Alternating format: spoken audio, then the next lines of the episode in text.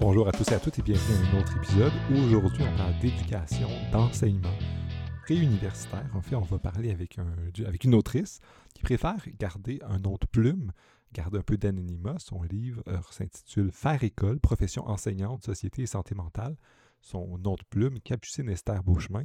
Avec, avec elle, aujourd'hui, j'ai décidé d'aborder la question de l'éducation, des problèmes que subissent les enseignants, les plaintes qu'ils ont, du moins tous les enjeux qui entourent les conditions de travail des enseignants. Puis ça nous a amené évidemment à parler à des d'enjeux un peu plus structurels, sociaux sur les conditions de travail des enseignants, la santé mentale, comme le sous-titre du livre le dit, euh, la vie d'enseignants dans le système québécois, euh, et ça, nous, ça soulève des enjeux éthiques fondamentaux sur le rôle qu'on donne aux, enseignants, les conditions dans lesquelles on les fait vivre, le rôle de l'enseignement dans la société en général. J'ai discuté il y a quelques semaines déjà avec une invitée, Alexandra, euh, sur la philosophie de l'éducation. Disons là, on va faire un peu plus de théorie appliquée ou de réflexion appliquée autour d'un livre qui euh, mélange un style très personnel euh, où on raconte un peu la vie de l'autrice et de l'autre côté des analyses sur les conditions de vie, les problèmes de santé mentale des enseignants, les conditions de travail, leur salaire. On aborde plein de questions dans cette super entrevue, donc sans plus attendre, on va discuter de faire école avec son autrice Capucine Esther Bouchon. Bonne écoute. Salut, ça va bien? Oui, bonjour, ça va, Gabrielle Monette? Ben, merci. Je suis content de te parler enfin du livre que tu as publié. Ah, évidemment, vu que tu as écrit sous un nom de plume, je ne vais pas te demander de te décrire comme je fais tout le temps. Puis on va tout de suite aller dans le thème. Ah, mm-hmm. au lieu de, te décrire toi, euh, pour garder un peu l'anonymat, peux-tu nous décrire un peu c'est quoi la motivation? Qu'est-ce qui t'a motivé à écrire un livre sur euh, la profession de l'enseignant? Le sous-titre, c'est bien, euh, mais le titre au complet, c'est Faire école, profession enseignante, société et santé mentale. Alors, qu'est-ce qui t'a motivé à écrire un livre sur un tel sujet? puis c'est quoi le, point central? Euh, oui, en fait, donc j'ai fait un burn-out il y a quelques années. Euh, puis en général, je suis tout le temps suivie par la même psychologue que je revois euh, occasionnellement au besoin. Puis cette année-là, elle était, elle était en congé de maternité, donc j'ai dû tenter d'être suivie par d'autres psychologues. Et je me suis rendu compte qu'en fait, en consultant plusieurs professionnels dans le milieu de la santé, euh, quand on me posait la question, euh, quand, je parlais de mon burn-out ou de la souffrance que j'avais vécue, euh, on me culpabilisait énormément en me disant Oui, mais pourquoi tu as fait un burn-out? Qu'est-ce que tu as fait? Qu'est-ce que tu as fait de mal pour vivre un épuisement professionnel? Qu'est-ce qui cloche chez toi? Puis moi, je trouvais ça drôle parce que pour moi, c'était évident que si tu fais un burn-out, c'est en fait parce que le milieu, les conditions de travail sont difficiles, sont ardues. Euh, mais des approches que j'ai eues étaient quand même axées sur la responsabilité individuelle. Si j'ai fait un burn-out, c'est que j'avais pas les bonnes stratégies, euh, j'ai pas assez dit non, j'ai pas imposé mes limites, j'ai mal géré mon temps, il y a quelque chose qui allait pas dans ma personnalité, dans ma personne, pour craquer sous le poids du système. Puis, euh, en fait, moi, ma démarche, c'est de dire que le burn-out n'est probablement pas un problème visuel. Et pourquoi je dis ça? Parce que, par exemple, euh, si on regarde euh, les statistiques euh, chez l'ENAP pour les enseignants-enseignantes, parce que je suis enseignante dans mon cas, mais ça, ça s'applique pour 150 professions, ça s'applique pour les infirmières, pour les préposés aux bénéficiaires, pour les travailleuses sociales, ça s'applique dans tellement de professions différentes. Mais moi, dans mon cas, comme enseignante, si on regarde les statistiques, en France, tu as 54% des enseignants-enseignantes qui vont avoir un burn-out, un épuisement professionnel au cours de la carrière. On n'a pas ces statistiques-là au, Québec, mais par exemple, on sait que selon l'étude de l'ENAP, 60% des enseignants-enseignantes euh, vont faire, euh, vont faire un épuisement prof, euh, excusez-moi, 60% des enseignants-enseignantes vont vivre la détresse psychologique au moins une fois par mois. Donc là, quand c'est rendu une majorité simple des gens, est-ce que 54% des gens ont des mauvaises stratégies, euh, organisent mal leur temps, euh, ont pas de stratégie pour dire non ou pour gérer leurs émotions? Est-ce que c'est est-ce que c'est 60% des gens qui ont des problèmes ou est-ce que le système peut-être est mal conçu? Donc, mal conçu ou est-ce que l'environnement est euh, hostile en fait, et c'est ça qui cause des problèmes de santé mentale. Et euh, en fait, quand on cherche dans les études, puis c'est bien documenté, il y a des thèses de doctorat qui ont été faites sur le sujet, tout ça, c'est toujours les mêmes facteurs qui reviennent dans la plupart des professions qui donc, c'est toujours les mêmes facteurs qui reviennent dans la plupart des professions. Dans les études, les facteurs sont assez clairs par rapport à qu'est-ce qui cause des problèmes de santé mentale. Donc, euh, ça peut être la surcharge de travail, ça peut être un manque de valorisation ou de reconnaissance de son employeur, euh, de son employeuse. Euh, ça peut être la précarité. Ça peut être des relations de travail qui sont difficiles entre les collègues, entre la direction, pour les enseignants, mais des relations de travail qui sont difficiles. Donc, ça revient dans la plupart des études. Donc, c'est pas un, en fait, c'est pas un secret qu'est-ce qui cause un épuisement professionnel, c'est souvent l'environnement et c'est pas la personne.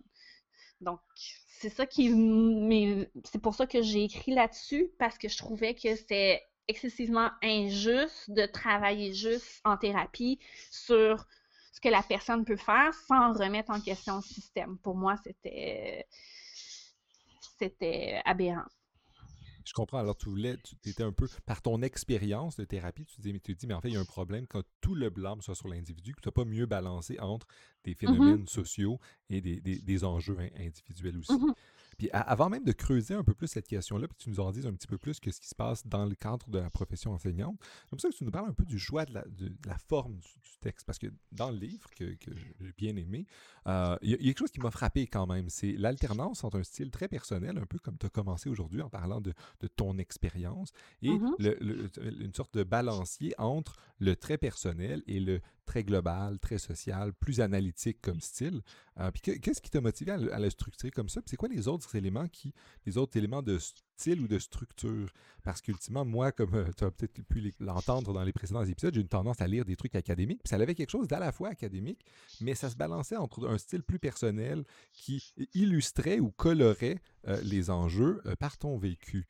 Donc, pourrais-tu m'expliquer un peu qu'est-ce qui t'a choisi, qu'est-ce qui t'a amené à choisir ce style d'écriture-là?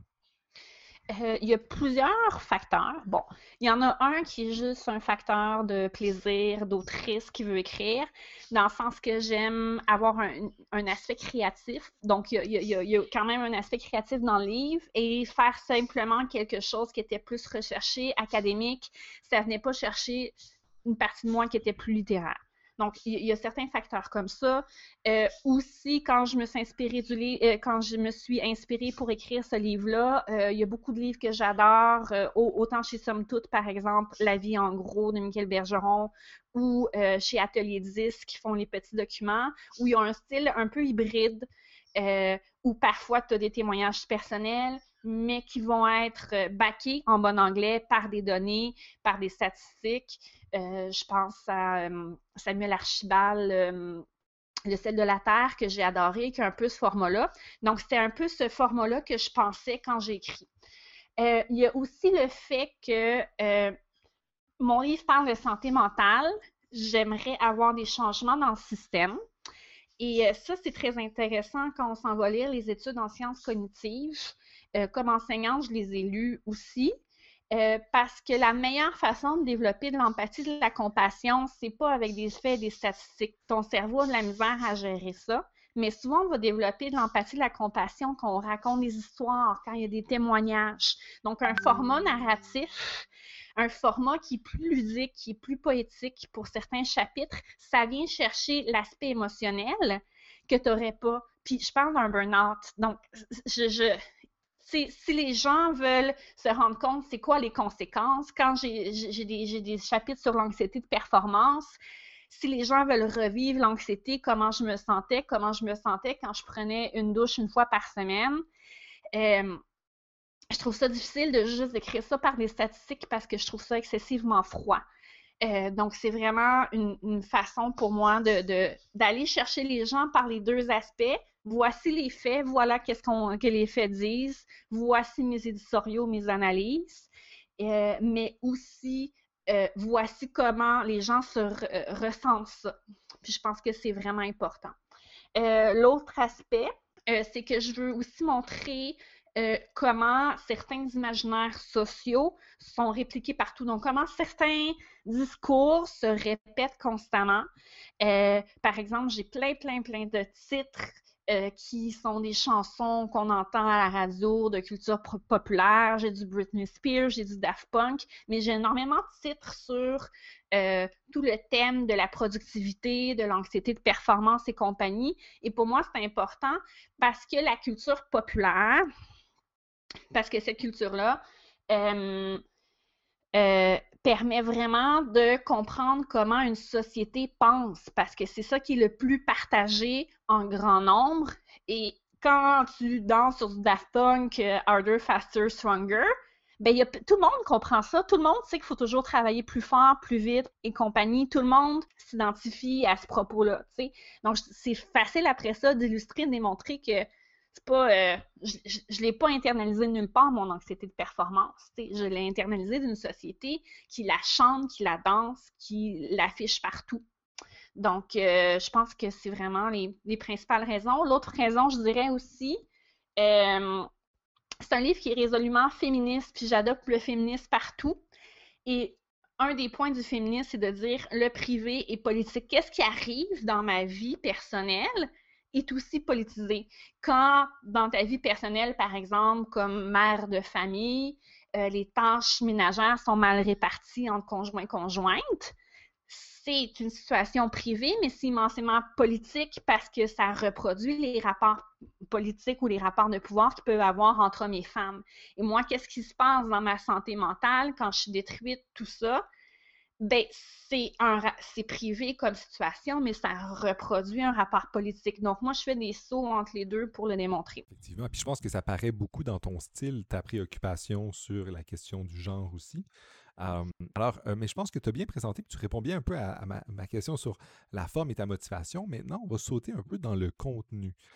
c'est quoi le, le, point que tu as voulu euh, amener avec ta présentation? Puis qu'est-ce qui, qui te semblait l'élément principal? Parce que ton texte nous amène plein d'informations, plein de données sur les situations relativement difficiles que la, profession d'enseignant euh, amène, plein de difficultés qui amènent des, une pression, la pression que tu as décrite sur la performance, sur les, conditions de travail difficiles dans lesquelles sont, les enseignants et enseignantes. Peux-tu nous en dire un petit peu plus sur c'est quoi le problème que tu identifies dans, la, dans, la, dans la profession que la profession que tu professes, ta profession, l'enseignement? Bien, le problème, je dirais les problèmes, il y en a plusieurs, puis c'est souvent une accumulation j'ai fait justement des parallèles euh, avec le féminisme ou avec euh, les démarches antiracisme. Tu sais, on parle de microagression, souvent euh, quelqu'un qui, quelqu'un qui coupe tout le temps la parole dans, dans, un débat ou quelqu'un qui pense que chaque fois la personne racisée autour de la table en connaît moins. En tout cas, donc il y, y, a plein de petits billets éthiques, tout ça, mais en enseignement, j'ai fait le parallèle où c'est pas juste une petite affaire qui fait que tu vas décrocher ou que tu vas faire un burn-out, mais c'est plusieurs choses, c'est l'accumulation de choses. Et toutes les difficultés en enseignement sont super bien décrites euh, déjà dans les médias. On en parle constamment. On a des problèmes, dans les médias, on dit on a des problèmes de locaux, mais ça ne change pas. Moi, présentement, j'enseigne dans une école secondaire en contexte de pandémie. On n'est pas capable d'ouvrir les fenêtres, on n'est pas capable de ventiler les, locaux sont vétus, ça change pas. On a des problèmes comme ça. On a des problèmes de. On a des problèmes avec euh, l'intégration d'élèves en difficulté dans nos classes. Euh, mais une intégration qui se fait sans donner les services nécessaires. Donc, l'enseignant, l'enseignante se retrouve toujours à pallier les difficultés particulières des élèves, à changer son enseignement, à adapter ses pratiques, à faire plus d'enseignement sous groupe. Donc, on retravaille toujours ça. Euh, il y a, euh, donc, j'ai parlé des locaux, des enseignants. Euh, il y a, moi, dans mon cas, c'est pas le cas dans les autres classes, mais par exemple, je suis en classe d'accueil, donc je travaille auprès des élèves qui sont immigrants, immigrantes. Donc, moi, je suis en entrée continue. Donc, par exemple, la semaine passée, j'ai accueilli trois nouvelles élèves. L'autre semaine d'avant, j'avais deux nouvelles élèves. Donc, ça fait tout le temps des changements, ça, change tout le temps le climat de classe, ça augmente tout le temps ta charge de travail, tes tâches. Une autre, euh, une autre difficulté qu'on voit souvent, justement, en général, c'est la charge de travail chez les enseignants-enseignantes. Par exemple, j'ai un chapitre complet, euh, puis c'est un exercice de style où je fais juste ma liste de tâches. Mais ça dure quatre pages, cinq pages, ma liste de tâches. Et les gens se rendent compte qu'en fait, ce que je dois faire dans une semaine, alors que je payais quatre heures, cinq heures pour faire ces tâches-là, ce que je dois faire dans une semaine, euh, c'est faramineux et j'ai jamais le temps de le faire. Euh, donc, c'est sûr que ça, crée un sentiment d'incompétence par rapport à qu'est-ce que tu devrais faire pour faire un bon travail, puis qu'est-ce que tu es capable de faire. Euh, donc, il y a la surcharge de travail. Euh, c'est ça, donc, tout ça mis ensemble, c'est jamais une chose, mais tout ça mis ensemble, les difficultés des élèves, la surcharge de travail, les locaux, le matériel. Je n'ai pas parlé du matériel. C'est très, très dur d'accéder à du matériel, de l'acheter. La plupart du temps, j'achète tout par euh, toutes mes poches, de ma poche, excuse-moi. J'achète beaucoup de matériel scolaire de ma poche. Il euh, faut toujours quémander à la direction pour avoir de l'argent pour quoi que ce soit. Euh, donc, tout ça mis ensemble avec le temps, ben, ça crée une tâche qui est très, très, très lourde, puis ça, ça crée des, des, des problèmes dans le milieu de l'enseignement ces pressions-là montrent un peu qu'il y a des pressions qui sont systémiques, qui viennent mmh du monde, puis qui font ces pressions-là, puis qui font qu'il y a des gens qui sont affectés par ça, puis ça met le problème des difficultés de santé mentale, comme tu identifies. c'est ce genre de truc-là. C'est pour ça que c'est moins la faute des individus que dans la pression qu'on leur met sur eux, qui s'accentue de, de plus en plus. Plus on fait de coupures, moins on refinance, moins on prend soin des infrastructures, comme tu nous présentes. C'est bien ça? Oui, oui. Euh, quoi d'autre? Il y a la précarité aussi, j'ai oublié de parler de la précarité. Euh, puis la précarité dans euh, quand on regarde les facteurs qui peuvent causer un burn-out, ça revient tout le temps. Moi, ça m'a pris neuf ans d'avoir une permanence et je comprends, mais tu sais, c'est, quand je dis que c'est pas juste les enseignants-enseignantes qui vivent ça, j'ai tellement d'amis qui sont précaires depuis des années dans 150 milieux de travail. Euh, si on regarde les statistiques présentement sur l'organisation du travail, maintenant, la plupart des emplois sont précaires. On a encore une société qui est peut-être basée sur le fait d'avoir euh, un travail à temps plein, mais la plupart des emplois, c'est des contrats, c'est des emplois précaires. Euh, mais ça fait aussi que quand tu as un 20% 40% de tâches, quand ça fait plusieurs années que tu fais 15 000, 20 000, 30 000 par année, ça cause un stress supplémentaire. Mais ça m'amène à une question parce qu'il y a beaucoup de discours publics sur le fait qu'en fait, euh, le problème, c'est qu'on a coupé dans les services. Est-ce que c'est seulement une question monétaire ou est-ce qu'il y a quelque chose de plus dans le, problème? Parce que certaines personnes pourraient dire, mais en fait, c'est juste parce que le gouvernement a décidé de moins investir dans la profession des enseignants puis dans l'éducation. Est-ce que, est-ce que le problème, c'est seulement une question d'argent? Mon Dieu.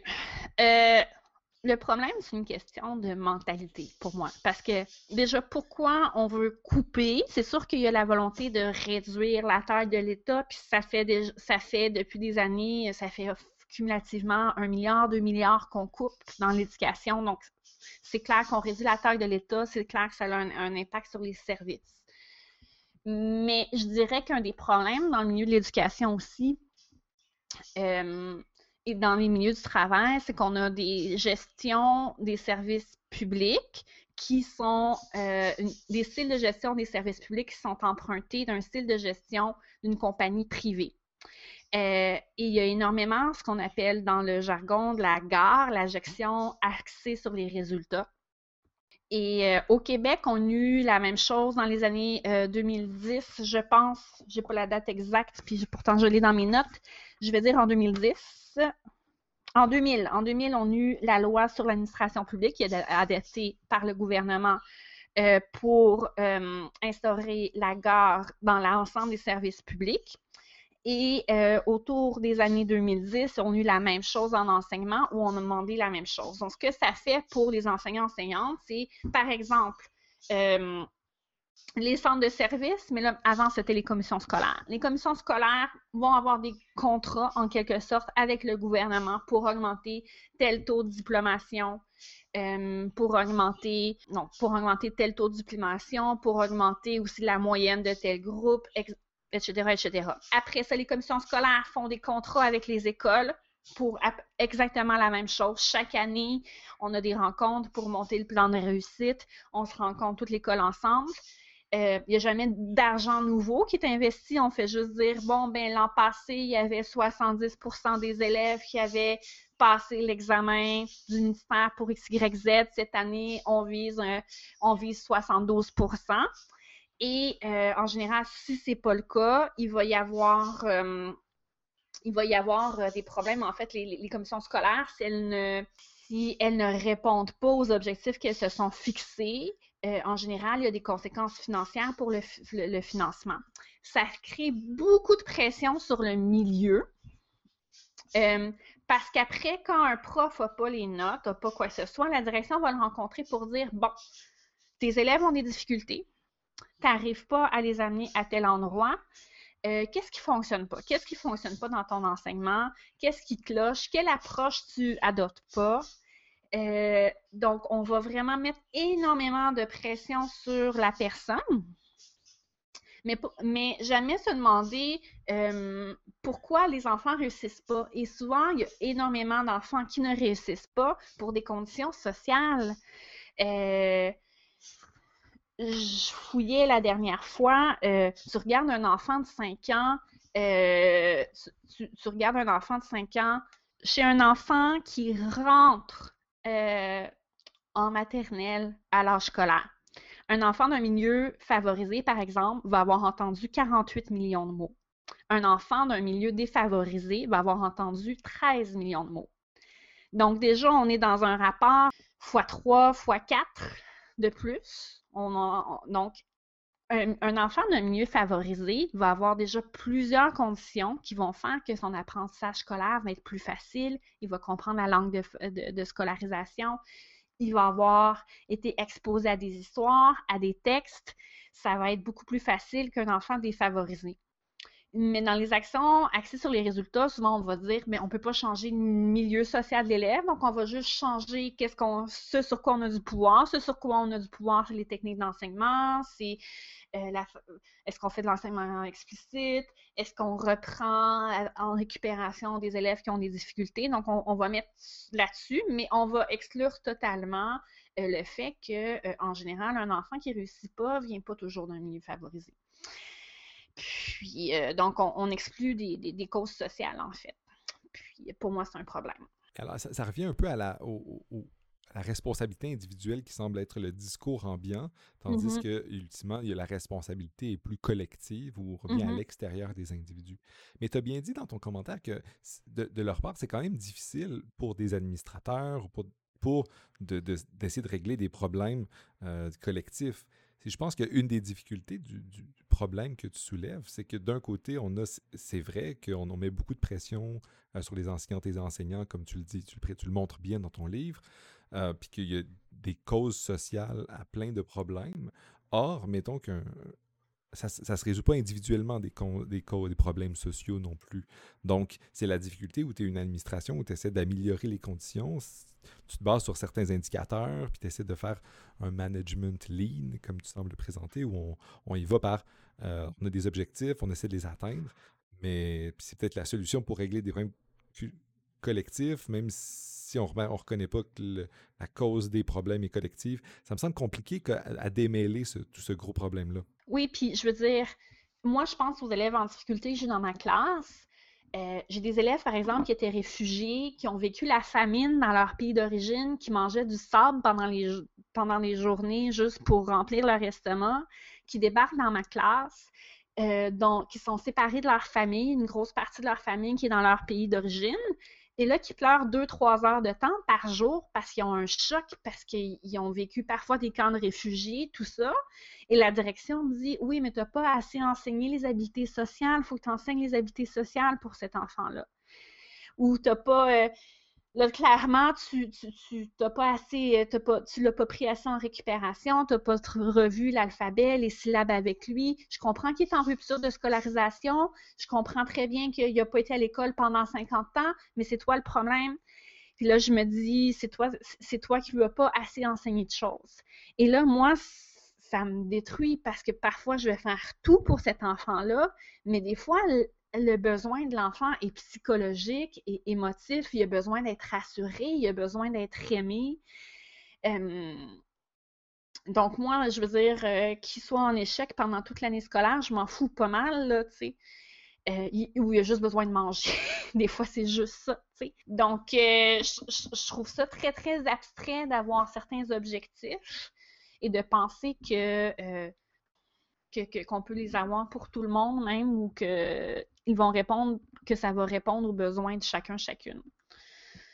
Mais c'est tout un problème que tu soulèves là. Puis j'aimerais juste revenir, mais s'en aller vers la conclusion, vers sur un élément vraiment particulier que tu as soulevé euh, dans ton livre. Ton livre est assez euh, épais. Il une belle édition dans un beau papier. Puis ultimement, à la fin, il y a, moi, j'avais hâte. J'avais vu dans la table des matières que la dernière, la dernière partie, c'était espoir. Puis je me dis, ça va être bien. Puis là, évidemment, euh, c'est quelques pages. Euh, peux-tu nous, dire un peu où est l'espoir dans tout ça? Parce que là, on voit un problème systémique important de, où on met de la pression beaucoup sur les enseignantes et les enseignants, sur les, étudiantes et étudiants. ben, ils sont jeunes, ils viennent de situations difficiles on, essaie de les aider tant qu'on peut, mais les objectifs sont chiffrés, sont pas, euh, sont moins dans ce que tu vas appeler aussi dans ton livre, dans, un rapport de, prendre soin, de care, mais c'est on est plus dans un rapport de ben, il faut qu'ils apprennent un certain nombre de mots, de, syllabes, de voyelles, etc. mais c'est quoi la solution? Comment est-ce qu'on fait pour se sortir de cette situation-là particulière? Euh, puis je pense que c'est un gros problème. Là. Je pense pas qu'on va régler ça ensemble tout de suite. Mais je suis curieux, c'est quoi les, vers quoi cet espoir-là, même si les minces nous amènent? même si les minces, j'aime bien comment tu l'as amené. Euh, bon, en premier, puis peut-être pour ça que mon livre va dans plusieurs directions. Euh, il faut changer les discours qu'on a. On a vraiment un discours axé sur la productivité dans notre société. J'en parle pas dans mon livre exactement, mais on sait que c'est un discours qui est malsain. Puis on sait aussi euh, avec la crise écologique qui s'en vient, euh, puis on le voit avec la crise sanitaire qui est causée, entre autres, par une crise écologique, par une surexploitation des écosystèmes, mais je parle dans des parenthèses.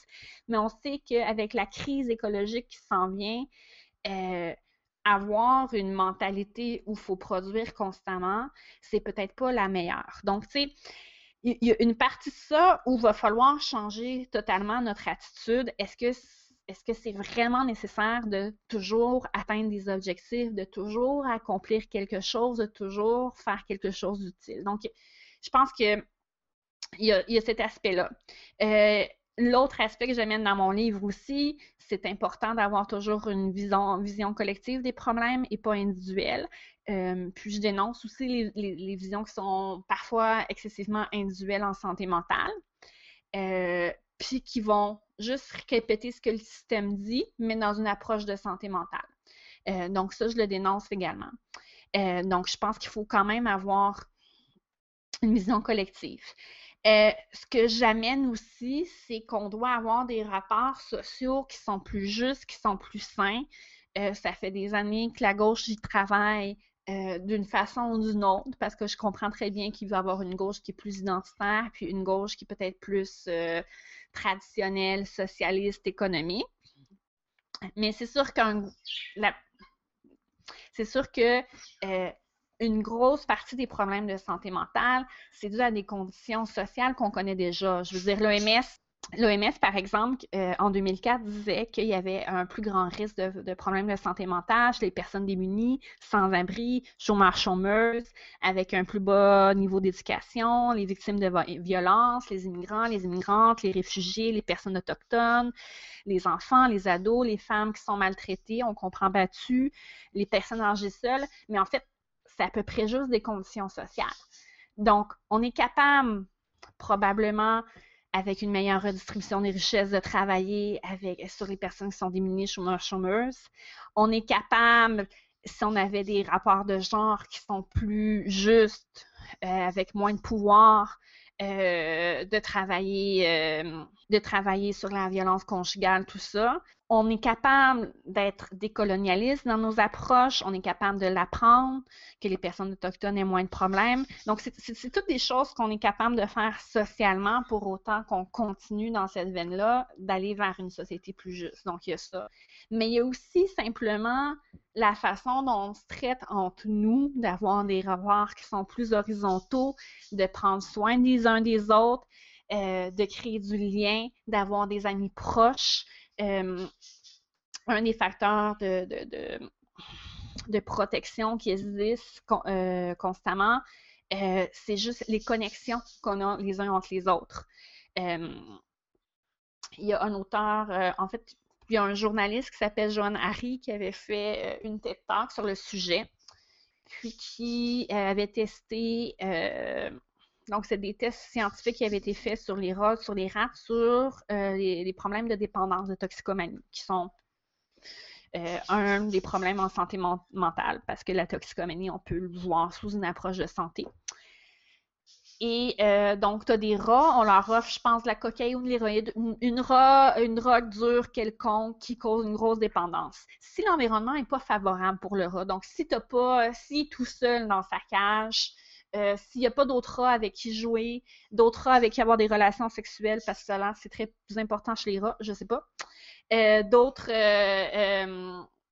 des activités stimulantes où il peut jouer, il peut gruger, il peut se cacher dans un labyrinthe. S'il n'y a pas tout ça, euh, c'est très, très, très facile pour le rat de développer un problème de dépendance parce que son environnement n'est pas sain. Mais si on a un environnement où on a des gens qui sont autour de nous, qui prennent soin de nous, qui nous amènent de l'amour, de l'affection, euh, quand on a un réseau, ça l'aide beaucoup. Donc, la façon dont on se traite, est-ce qu'on est bienveillant envers les autres, ça l'aide énormément. Donc, puis aussi, ce que j'allais dire, euh, donc il y a ça, puis l'autre espoir aussi, je pense, la dernière page, en fait, du livre avant l'annexe, euh, c'est un poème, mais ce qu'on appelle en psychologie, c'est du recadrage. Donc, je dis pas que la psychologie euh, est pas, euh, pas une approche nécessaire. C'est vraiment nécessaire d'avoir de l'aide psychologique. C'est nécessaire d'avoir de l'aide psychologique qui soit accessible. C'est un autre problème dans le système. J'en parle peut-être pas dans mon livre tant que ça mais il y a des problèmes d'accessibilité financière et compagnie. Il y a des problèmes d'accessibilité dans le système public quand on a des listes d'attente de 2-3 ans pour être capable d'avoir du service. Mais c'est clair qu'il euh, faut être bienveillant envers soi-même. Euh, puis, euh, il faut recadrer ses pensées négatives. Donc, la dernière page, par exemple, je dis, t'es pas poche, t'es talentueuse, t'es pas paresseuse, t'écoutes ton corps, t'es pas élitiste, t'es clairvoyante cette espèce de poème-là, c'est de dire toutes les pensées qui sont toujours dans notre tête, qui nous, nous auto-dénigrent, ben, il faut prendre le temps, ce qu'on appelle en psychologie, de les recadrer, de dire ce que tu dis par rapport à toi-même, c'est faux. Tout ce que tu te répètes de négatif, de méchant, c'est faux, de les recadrer pour quelque chose de plus réaliste. C'est pas nécessairement optimiste parce que j'y crois pas. Moi, quelqu'un qui me dit que ça va bien aller quand ça va mal, je trouve ça con. Mais mais peut-être dire, OK, ça va pas bien maintenant, ça va prendre mieux aller plus tard, ou ça peut aller mieux, mais avoir quelque chose d'optimiste qui détruit un petit peu ça.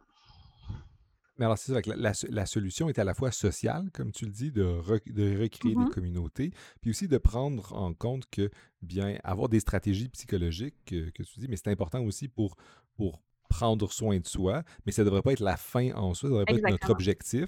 Ça devrait être le moyen de, prendre soin de soi pour qu'ensuite on puisse essayer d'améliorer cette situation-là. C'est un peu ça le projet du livre aussi, c'est de, témoigner pour montrer qu'il y a des problèmes, pour qu'on puisse prendre conscience de ces problèmes-là pour les gens qui, comme moi, connaissent moins le milieu euh, de l'éducation euh, préuniversitaire. Donc, euh, ben, je te remercie beaucoup. Je pense que ça, finit avec une belle touche d'espoir. J'aime ça, puis ça me présente bien euh, ton livre. Je, répète donc Faire école, euh, profession enseignante, société et santé mentale aux éditions de Somme Toute. Donc, super intéressant. vous savez, dans ce podcast-là, j'aime ça parler de livres. Puis c'est un livre que j'ai bien aimé, même s'il y a un style vraiment différent de ce que je lis. J'ai trouvé ça vraiment déstabilisant et super instructif. Donc, merci. Euh, j'allais dire ton nom, mais euh, euh, je vous invite juste à lire le livre si vous voulez en savoir plus. Merci à toi aussi. Merci énormément, Gabriel, de, de me permettre d'en parler. Ça me fait vraiment plaisir. C'est un plaisir. Et on se reparle bientôt de d'autres sujets. Oui. Salut.